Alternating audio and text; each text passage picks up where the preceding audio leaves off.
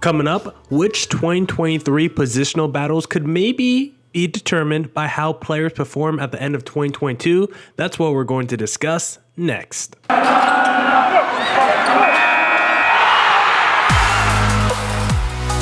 You are Locked On Diamondbacks, your daily Arizona Diamondbacks podcast, part of the Locked On Podcast Network, your team every day.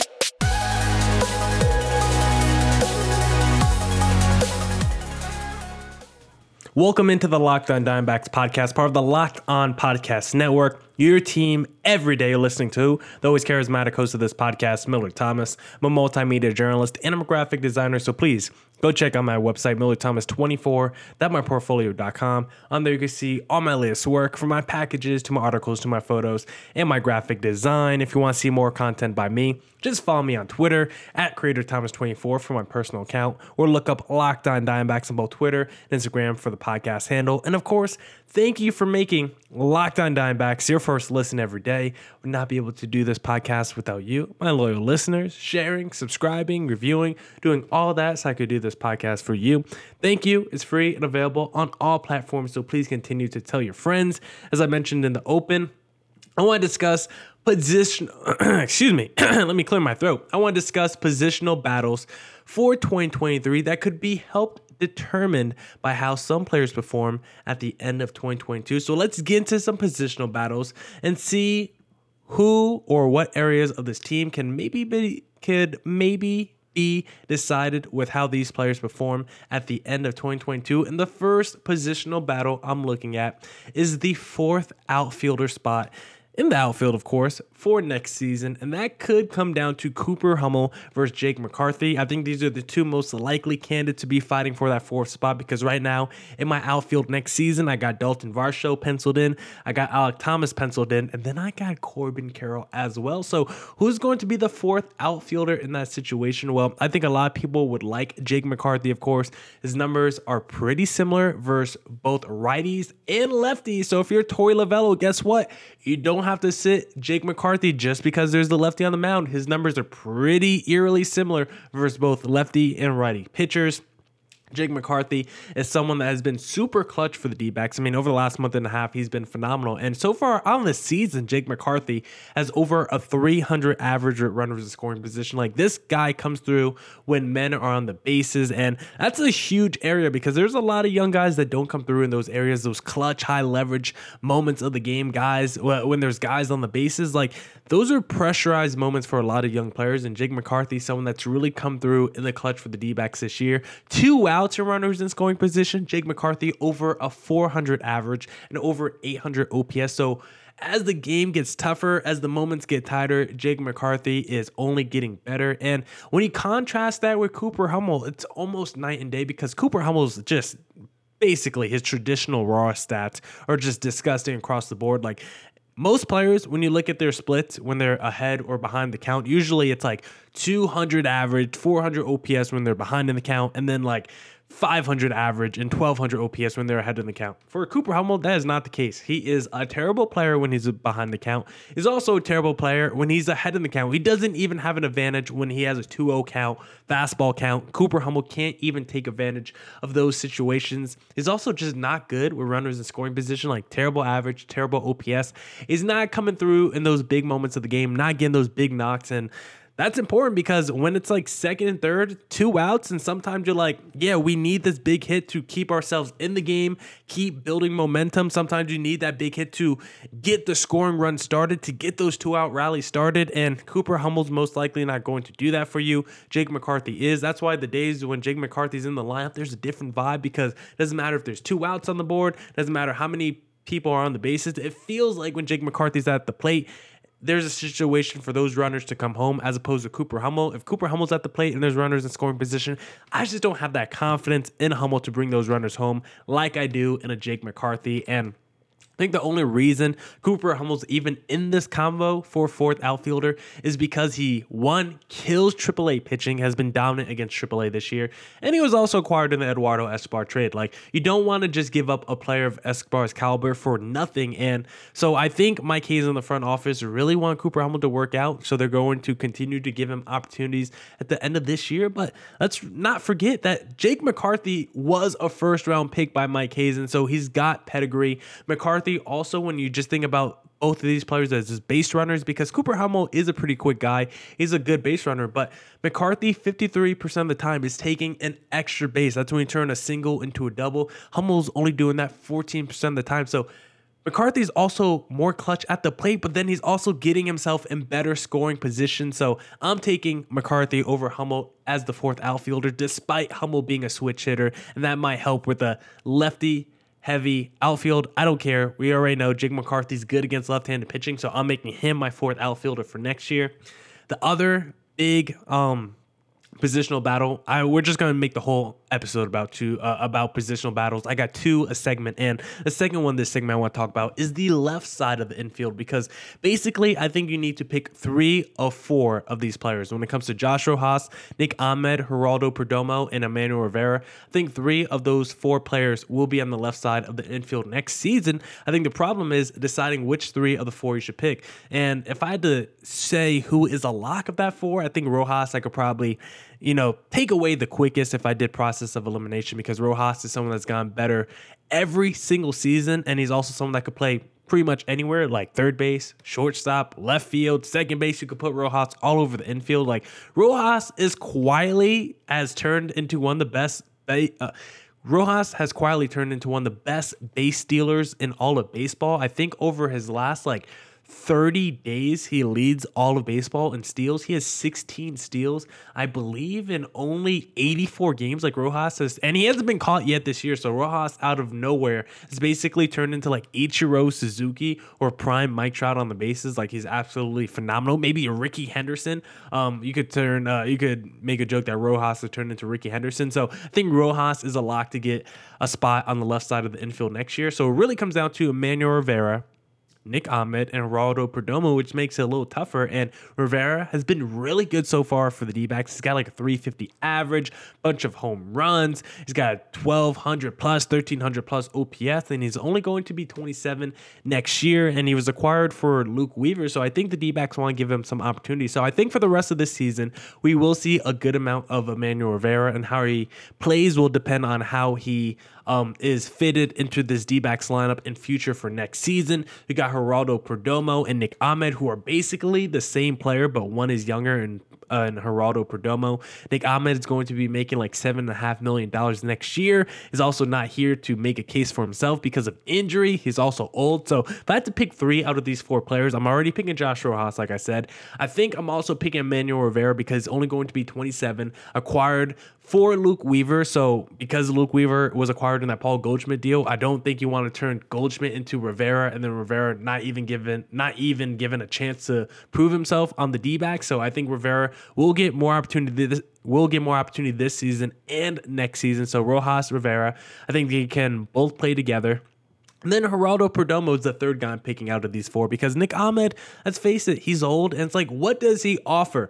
Uh, whatever Nick Ahmed offers, I can get from Perdomo. Not much offense and a lot of defense. Perdomo could give that to me right now. I like Perdomo's confidence. He's got some swagger. He's pretty quick as well, can steal some bases. So even though Perdomo's not a great offensive player, neither is Nick Ahmed. I'm going to take the cheaper, younger guy that I could at least convince myself that maybe Perdomo has a ceiling. I could convince myself or trick myself into thinking Perdomo has a ceiling, still has untapped potential. Unlike Nick Ahmed, we already know what Nick Ahmed is at this point of his career. Like he is who he is. So if I had to pick three out of four, I'm going Rivera, Rojas, and Perdomo. Sorry, Nick Ahmed, but you will not be cracking the left side of my infield next season. Now, I got some more positional battles I want to discuss with you guys, but first, I want to talk to you guys about your liver because did you know the liver is the body's metabolic furnace. It's responsible for flushing out harmful toxins and igniting your fat burning metabolism. But thanks to modern diets, rich in unhealthy processed foods, and constant exposure to thousands of man made and environmental toxins, most of us have overworked our livers. But now it's easy to rejuvenate your liver health and reignite your metabolism thanks to Liver Health Formula by Pure Health Research. Liver Health Formula contains eight liver boosting super nutrients like turmeric, beet, and artichoke extract, all of which work together to wake up a sluggish liver and turn it into a toxin flushing and fat burning machine. No more bloated belly, no more uncomfortable digestion, no more feeling tired and low energy all the time. And best of all, Liver Health Formula makes it easier to maintain a healthy body weight long term. As a listener of our show, you can try Liver Health Formula risk free today and get a free bottle of Curb Fit with your order. Curb Fit is a safe and all natural appetite suppressant, making it easy to say no to naughty foods. This makes it the perfect complement to Liver Health Formula. So go to getliverhelp.com slash MLB to learn more. Again, that's getliverhelp.com slash MLB to try Liver Health Formula completely risk-free and claim your free bottle of Curb Fit with your order. Go to getliverhelp.com slash MLB to get started.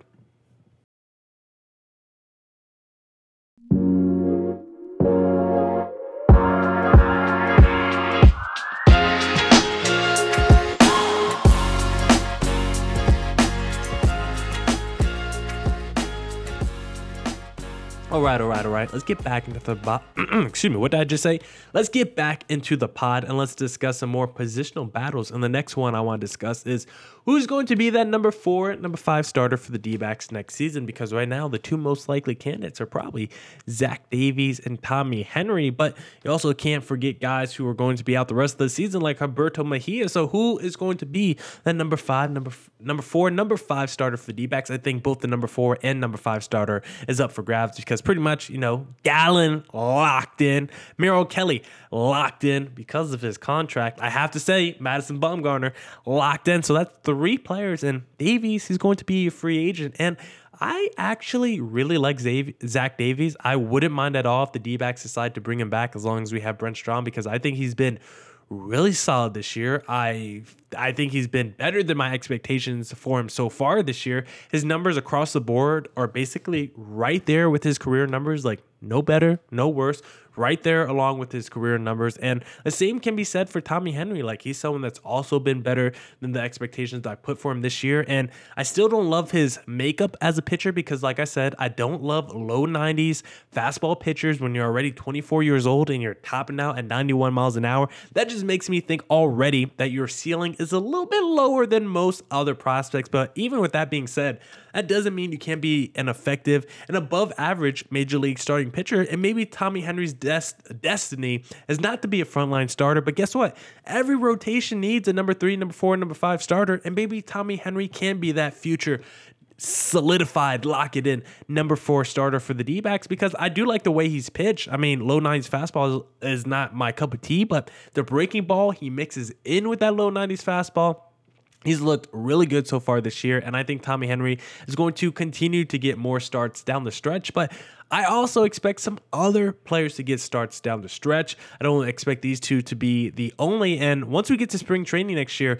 guys like Humberto Mejia, who I just brought up, or not Mejia, Humberto Castellanos. He's going to be back in spring training next year, um, vying for a starting rotation spot. Same with Tyler Gilbert. So it will even get more muddled once we get to spring training this year. But for at least this season, because Castellanos is not coming back, I'm not too sure about Tyler Gilbert. I don't remember if he's out for the season with injury, but even with that being said, I don't think it'll just be Tommy Henry and Zach Davies that get all the starts for the rest of the season. Zach Davies will probably get more than Tommy Henry, but I wouldn't even be surprised if someone like Corbin Martin, who we've talked a lot about on this pod, gets a look because, of course, he was acquired. That Zack Greinke trade. I think the D backs are really committed to playing those prospects from the Zack Greinke trade to see what they have. Corbin Martin, of course, played under Brent Strom when he was with the Houston Astros.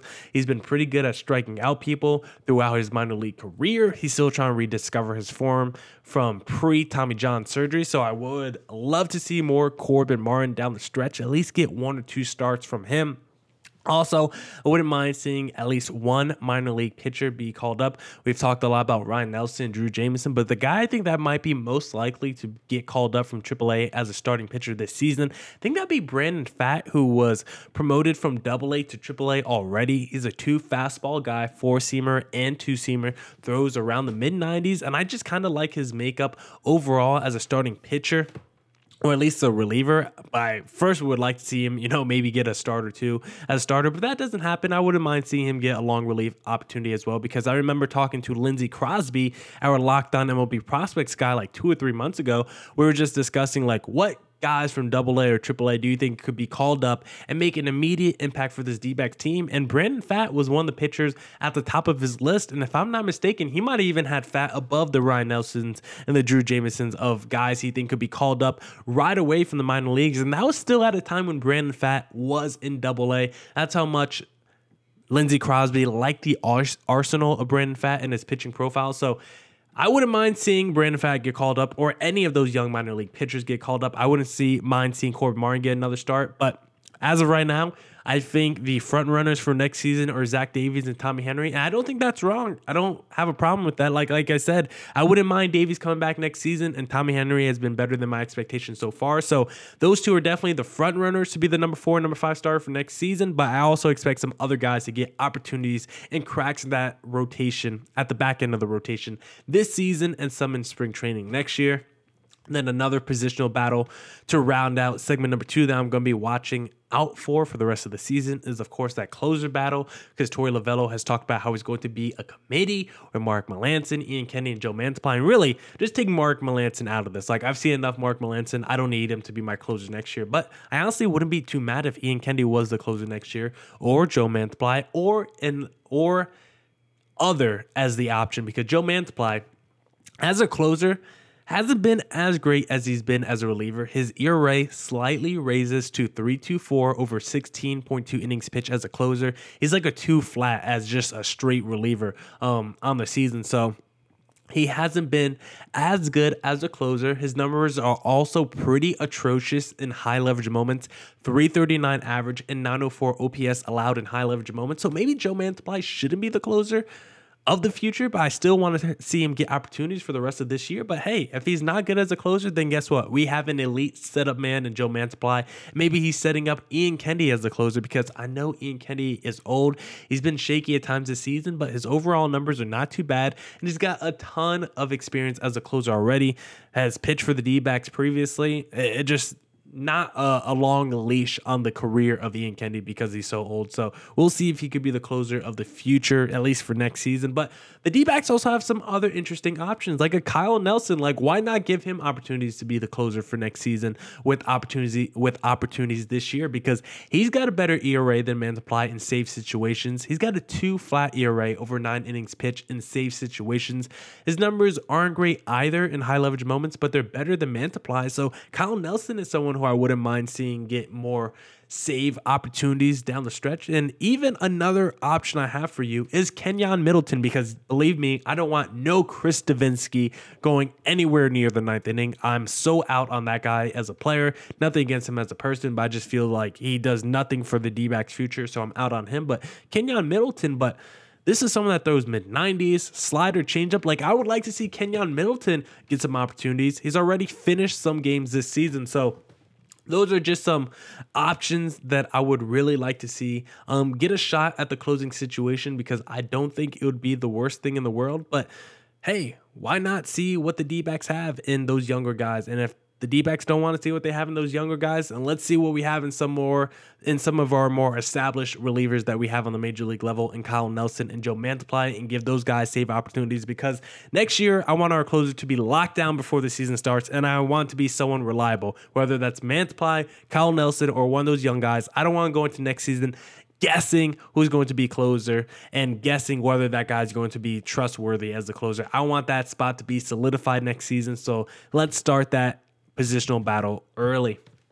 Now, I got two more positional battles that I want to discuss with you guys for next season. But before we get there, I first want to say if you're hanging out with some friends and putting back a few drinks, a few becomes a few too many. As the evening comes to an end and people start to head out, you think of calling for a ride. Nah, you live nearby. You can make it home okay. It's no big deal.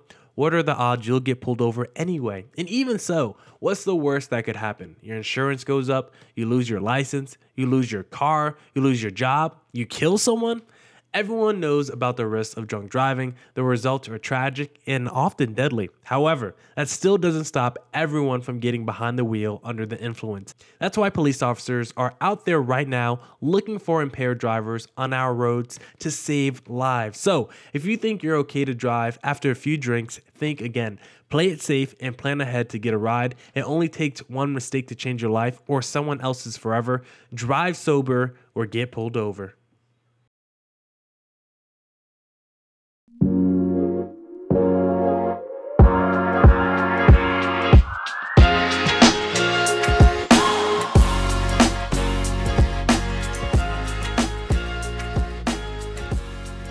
All right, let's get back into the podcast. Let's let's discuss the last positional battles I have on my list here. The next one is first base for the D-backs because we got Seth Beer versus Christian Walker, and of course, Christian Walker he's going to break a whole bunch of career highs, starting with home runs. This man might hit what 35 to 38 home runs this season. He's going to put up pretty good RBI numbers. His OPS is going to be pretty good as well. So Christian Walker is going to be putting up offensive numbers that are better than any numbers he's ever put up previously in his career. And also defensively, Christian Walker has been one of the best defensive first basemen in baseball this year. But you know who's not good at first base defensively? Seth Beer. But guess what? If his bat is better than Christian Walker's. If his bat is as good as what we've seen in the minor leagues, I don't care if he's not a great defense player. I don't even care if he's the defensive liability.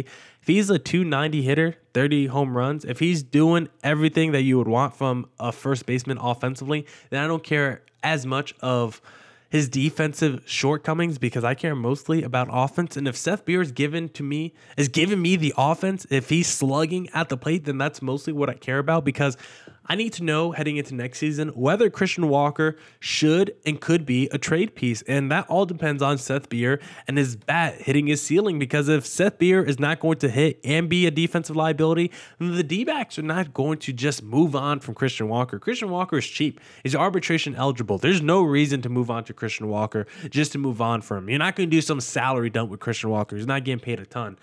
For Christian Walker to be moved, it means you have Seth Beer, an incumbent first baseman who could be better than Christian Walker and at the time would also be cheaper. So for Seth Beer, I want to know how good is he really? We've seen his bat in the minor leagues be phenomenal. Even last year in the small sample size with the D-backs, he's been really good. But outside of the first 10 games of this season, Seth Beer has been awful offensively. Hasn't been good defensively either. So I want to see him get more DH opportunities for the rest of the season. Platoon for Christian Walker as well, and just see what Seth Beer's bat does because if his bat is not doing anything at the plate, then I'm sorry.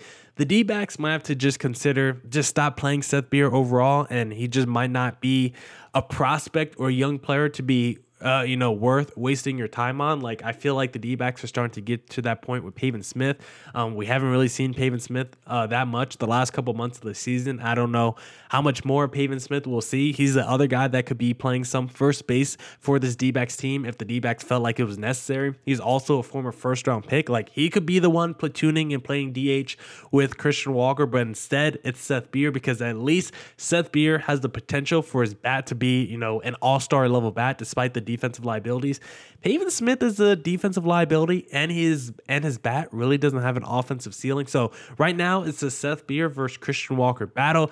Christian Walker is the heavy favorite to be the first baseman for next season. But if, you know, if Seth Beer puts together a hot two weeks in August and a hot couple of weeks in September, then maybe the D backs double think their situation and go to spring training next year as a real training camp battle. And if Seth Beer is able to win the job, then maybe look at Christian Walker as a nice little trade piece for a contender they can move at the deadline or even before the season starts. So I'm very curious on the Seth Beer versus Christian Walker battle because I just feel like Beer is such a big question mark, and I really want to know where he is in terms of his variance of how good of a player he actually is because it feels like Seth Beer is either elite or he's terrible. So I want to know what that middle ground is for Seth Beer. Then the next positional battle I'm watching for the rest of 2022 is who's going to be the center fielder for next season for the D backs because, of course, we got Alek Thomas in center field right now, but there's been all those rumblings about Corbin Carroll being called up in September. So I want to know who's going to be the D back center fielder because right now, what we've seen from Alek Thomas defensively in center field has been nothing short of amazing. It feels like Alek Thomas is going to win a Platinum Glove award at some point of his career. In some point of his career, we saw him end the Colorado Rockies game by robbing a home run. This is someone that has great tracking instincts right off the bat, off the jump. As soon as you hear the crack of the bat, Alek Thomas is always is already going. He's like the Terminator or something. Like it's like he has a machine behind his eyes where he could just perfectly calculate where the ball is going to go. He puts his hand there and it's in his glove every single time. My biggest issue with Alek Thomas is probably the fact that he doesn't have like a cannon for the arm. That's where the debate really comes in between him and Corbin Carroll because I think Thomas is the more natural, more instinctively gifted center fielder, but Corbin Carroll might be the more talented center fielder because he might be even quicker than Alek Thomas, who's like 94th percentile in sprint speed. Like Corbin Carroll might be 99.9% uh, percentile when it comes to sprint speed, a little bit of a stronger arm as well. So he might be able to cover more ground and get to balls quicker and throw out more runners. But the instincts might be better for Alek Thomas. He just might be more natural at that position. So if Corbin Car- if Corbin Carroll gets called up in September, that center field battle is going to be one that I watch for intently, not from an offensive standpoint, but really just a st- defensive standpoint because the center fielder is kind of like the quarterback of the defense um, back there. So I want to know who's going to be manning that center field position, Corbin Carroll or Alek Thomas. And then in two in two to three to four years, it will be another fun conversation when we say who should be the center fielder. Drew Jones, Alek Thomas or Corbin Carroll. That will be a super fun conversation. But right now, we're just going to keep it to Carroll and Alek Thomas. And I feel like for next season, it'll probably be Alek Thomas as a center fielder. Also, just a little bit safer position. I think in terms of injuries, I think you want to protect Corbin Carroll a little bit more than Alek Thomas. No disrespect to Alek Thomas, but Corbin Carroll could be the next superstar of Major League Baseball. So right now, I got Alek Thomas as my center fielder for the D backs in 2023. Now, that's it for this edition of the Locked On Diamondbacks podcast. Come back tomorrow for more Diamondbacks news coverage and insight. Thank you to everyone who tuned into today's podcast. Thank you for making On Diamondbacks your first listen every day. Go make your second listen of the day Locked On MLB with my pal Sully Baseball. He's a walking baseball encyclopedia, as you guys all know. So go check out his podcast. Come back tomorrow for more Diamondbacks news coverage and insight. And as always, stay safe, stay healthy. Deuces.